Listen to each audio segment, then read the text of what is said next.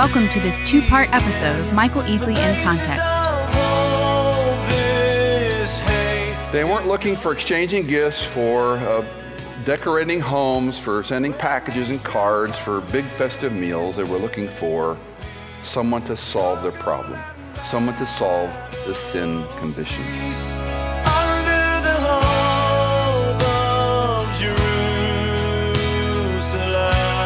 And now, your host, Dr. Michael Easley. When we come to this time of the year, uh, all the chock full anticipations that children have toward Christmas and expectations for what this Christmas experience will be like. Uh, these things, as children, uh, we experience them as kids, they become family traditions.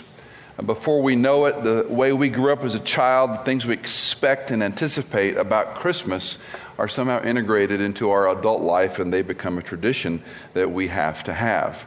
Uh, some of us have certain expectations. I'd like you to tell me some of yours. It would not be Christmas without what? Fill in a blank. It would not be Christmas without. Turkey. Oh, without a turkey, all right?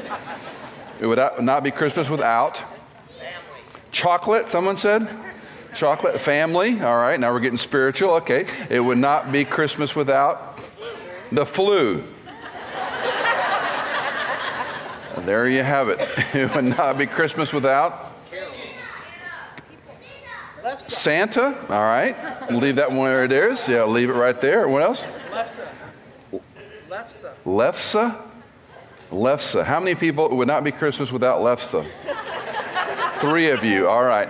Uh, someone said oyster stuffing last hour. Any oyster stuffing fans? Another one. Okay. It would not be Christmas without Christmas carols, music, great. Jesus, I like that answer. A tree, got to have a tree. Live tree? How many live treers? Like done before. How many fake treers? Yeah, I'm with you. I'm with you. If, if we leave the ornaments on and just shrink wrap it each year, it'd be a lot easier. Just, it would not be Christmas without. No one said movies. What movie? Christmas vacation, Christmas Vacation, another spiritual answer. Elf, got to have elf. Yeah. So, Scrooged, someone say Scrooged. Die Hard. Wow, we got some work to do. Christmas story. Watch the BB gun. It's a Wonderful Life. How many? Of it's a Wonderful. You gotta watch It's a Wonderful Life. How many of you? How about White Christmas? You gotta watch It's a White. How about Miracle on 34th Street? You actually like that movie still? Not not the remake, but the original one. It's a very politically incorrect movie. We watched it a while back. That it's like really politically incorrect today. If you watch it, it's kind of weird. Um, what else? What are the movies? The In-Laws, Christmas Carol. Polar Express. Okay.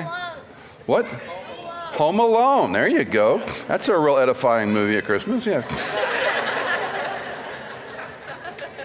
Um, before Christmas trees and movies, before St. Nick, before Christmas cards, before all the traditions of commercialism that have uh, made the end of the year the uh, most important part of retail sales. If we were to go back before these things came into our history, what did people look forward to? There was no Christmas tree, there was no Christmas season.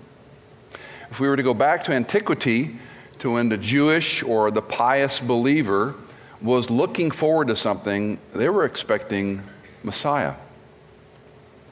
They weren't looking for exchanging gifts, for uh, decorating homes, for sending packages and cards, for big festive meals. They were looking for someone to solve their problem someone to solve the sin condition.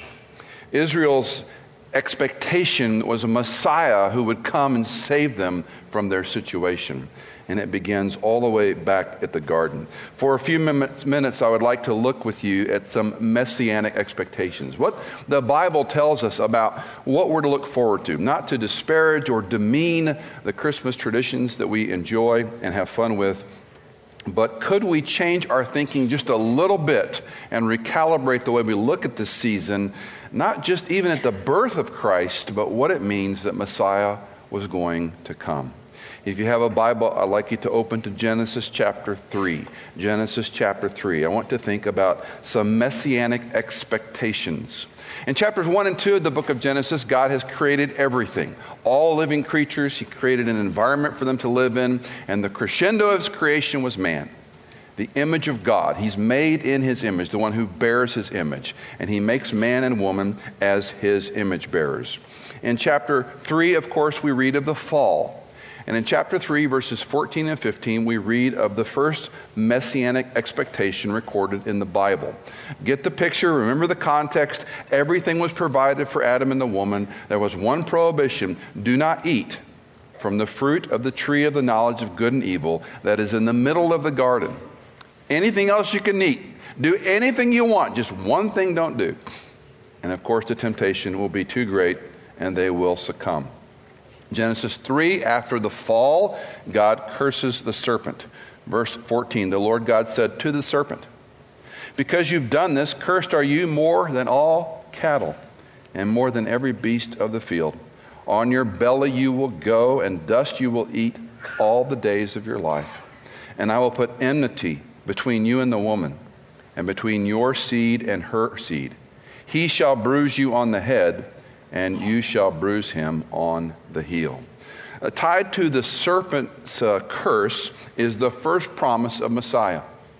So when God now is now speaking after the fall, he curses the serpent for what it's done, and he also talks about the coming of Messiah.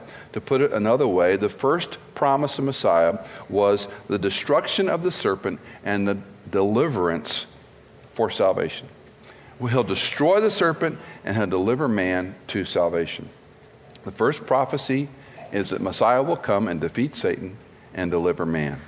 Now, there are many messianic motifs in these two verses that I have read and in the larger chapter of verse 3. Just to think of some of them. Uh, the man will toil and sweat, he will work out food of, of bread in agony with thorns and thistles. Uh, there will be a curse surrounding it. The dust of death he will lie. He will struggle in this experience. All those words, every one of them, are used to describe the Christ. That he will sweat drops of blood. He will be in great agony in Gethsemane.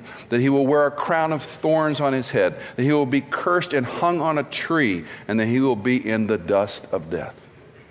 And the imagery in the very first book of our Bible, in the third chapter, the way we enumerate it, right then when he curses Satan, he promises a deliverer. So, from the first moment sin enters the equation, man is promised a deliverer. As Lloyd often loves to say, there was no plan B. There is only plan A from eternity past, and we see it in Genesis chapter 3. And the consequences, although devastating, are cushioned with a little bit of hope. They are going to leave what was life and now live in death. They're going to leave, what was pleasure and now eke out a life of pain. They're going to leave abundance, eat anything you want, to scratch out hard bread from the dirt. They're going to leave perfect fellowship for broken fellowship and conflict. I argue and believe Adam and Eve were the two most brilliant people that ever walked the planet. They had been made in the image of God. They had perfect fellowship with God. They were without sin for some period of time. They did not crawl up out of the primordial soup. They didn't drag their knuckles and become a living being. They were made in the image of God. And they understood this fall better than I think we even comprehended. The pain of the consequences of this fall are cushioned, are softened by the promise of a deliverer. And I think they understood it even in the curses as we read them. Now, Adam will later change his wife in chapter 3, verse 20, and chapter 4, verse 1, and he will call her Eve. Prior to that, it's been man and woman politically incorrect. That's what the Bible talks about. Ish being the man, Ish-ah being from the man. They're two. It's not issue of uh, superiority of sexuality. It's an issue of two people or one. They're made in the image of God. He will change her name to Eve as the mother of life, or the living one, or the mother who gives life. It can be variously translated. And she will bear a boy named Cain in Genesis 4, verse 1. Now, Cain in English is a wordplay that we miss. Uh, when we translate the Bible from Hebrew and Greek into English, we lose a lot. And uh, it's, it's sort of like you can't translate a rhyme from one language into another. It just fails. And some of the, let's call it a rhyme, the way the words sound and structure in Hebrew, you can't quite bridge them over. But to, simp- to put it very simply, the word gotten a man child and Cain are about the same word.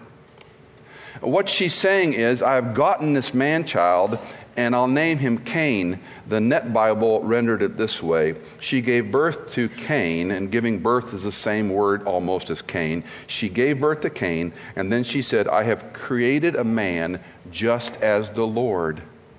That's a pretty good paraphrase. I've created a man just like God created Adam. What's she saying? Life. And so the wordplay of Cain is this is a creation of something living in the image of God. Not like what it was before, but it's a glimmer of hope. And if arguably they are the two most brilliant people on the planet, they understood that birth meaning hope. I have gotten a man child. Imagine the horror when years later the older Cain will kill his brother Abel. And they will know that this was because of their sin. They will know because they reached in the garden and tried to be like God, knowing good and evil. They will know the consequences of being out of fellowship. They will know the consequences of living in life, now living in death. They will know the consequences of plenty to having little and scratching out of life. They will know that that boy's death was because of their sin. And God will once again give them hope of life when Seth is born. And on the story continues. The enmity between Satan will continue. If you came from a Catholic background or pay attention to such things, you might have seen a statue. Notre Dame has got a statue of, um, of the Madonna, of Mary, crushing a serpent under her foot. And it's an imagery taken from this passage. He will bite you on the heel, but you will crush him on the head, refers to the Messiah crushing the serpent on the head. How do we escape Satan's grip? How do we escape a sin nature we inherited from our parents? How do we escape the effects that our sins have on other people? How horrific a parent to think that my child murdering one of my other children was because of the consequences of my sin. How do we escape our depravity? God's gracious provision. Painful consequences, but there's a promise of a future deliverer. Unfortunately, it doesn't get better, it only gets worse. By Genesis 11, man has come together and he's trying to make a name for himself. He's going to build a ziggurat to God and make a name for himself. And there's great mockery in the Bible. God looked down to see what they were doing. Oh, those ants, they're building a little ant hill. Isn't that cute? And God visits his people and confuses their language. And in the so called Table of Nations in Genesis 10 and 11, the people groups are born. We get very few words from Hebrew into English. One of them is Babel. That comes from Babel in Genesis 10 and 11 because they spoke Babel, and that word's taken letter for letter and brought into the English language. It's a great descriptive word when we can't understand something. It sounds like babbling. And so the, my thesis is not only was the language a differentiation, I believe races began there. If God could change a vocalization, a language skill, and a mindset, He could certainly create ethnicities to separate these people who had become one, trying to build this temple to make a name for themselves to God. And the Table of Nations begins, and from there, war begins. It'll be one brother against a younger brother, and then it will become people groups that will fight against and kill each other because one man, through one man, sin entered the world. And they will kill and take advantage of, and injustices will breed, and it will continue. The first prophecy was that Messiah will come and defeat the tempter, he will defeat Satan, and he will deliver the promise of a son who will provide salvation to man. Another expectation from Messiah is not only that he will come and defeat Satan and provide a way for man, but he will come for all men.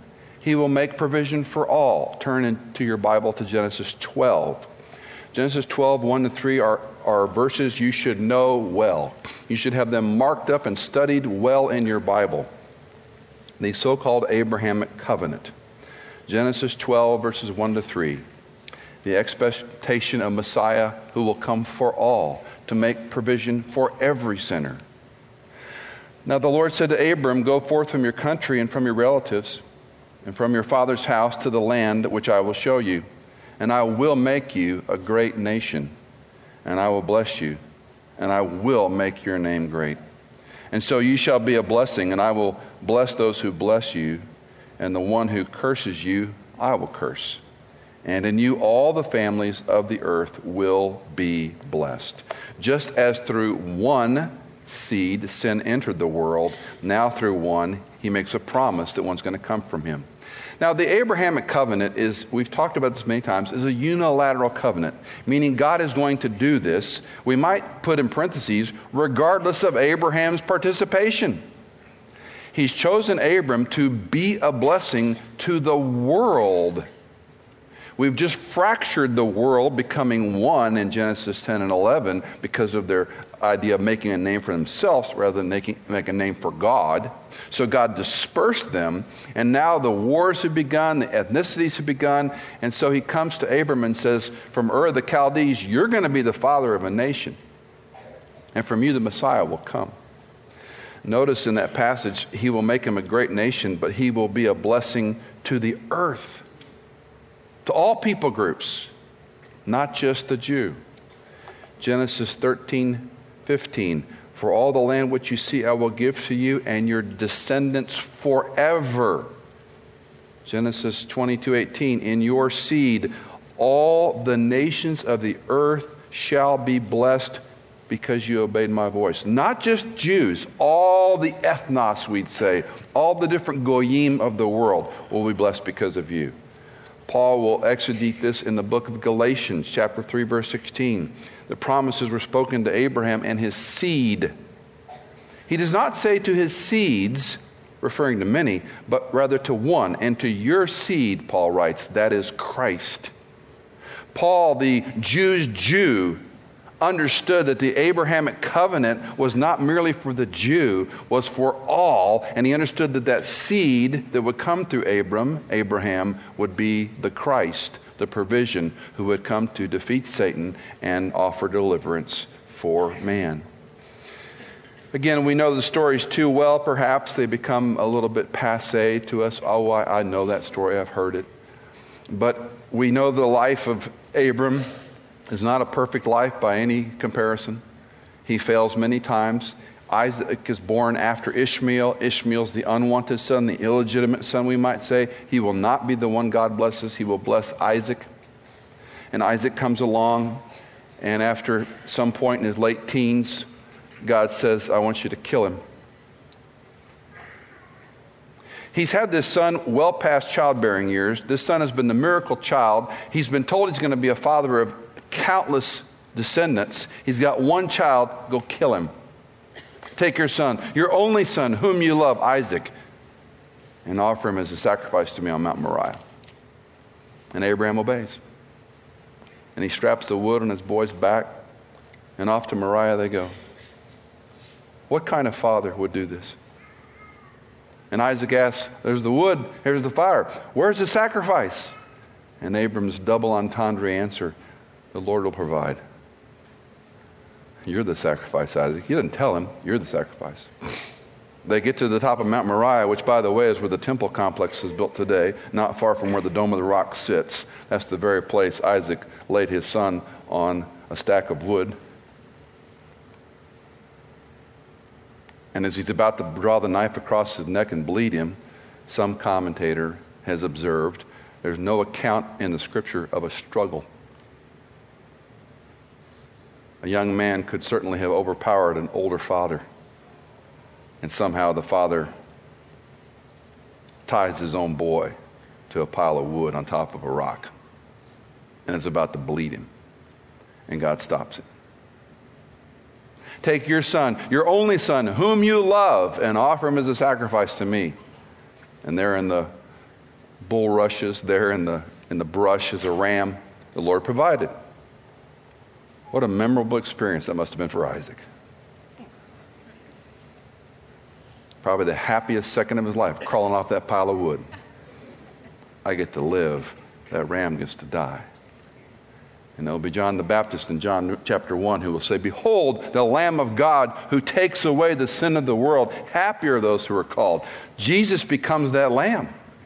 Jesus is the Father's Son, the, his only Son, his only begotten Son, whom he loves. This one does not escape the crucifixion. This one is killed. This one is bled. This one dies. And on the messianic expectations continue. We see the Messiah and the Father. The second prophecy is that Messiah will come into the world to offer a way of salvation to all, not just to the Jew, but to all. Thank you for listening to Michael Easley in Context. Stay tuned for part two of this special episode of Michael Easley in Context.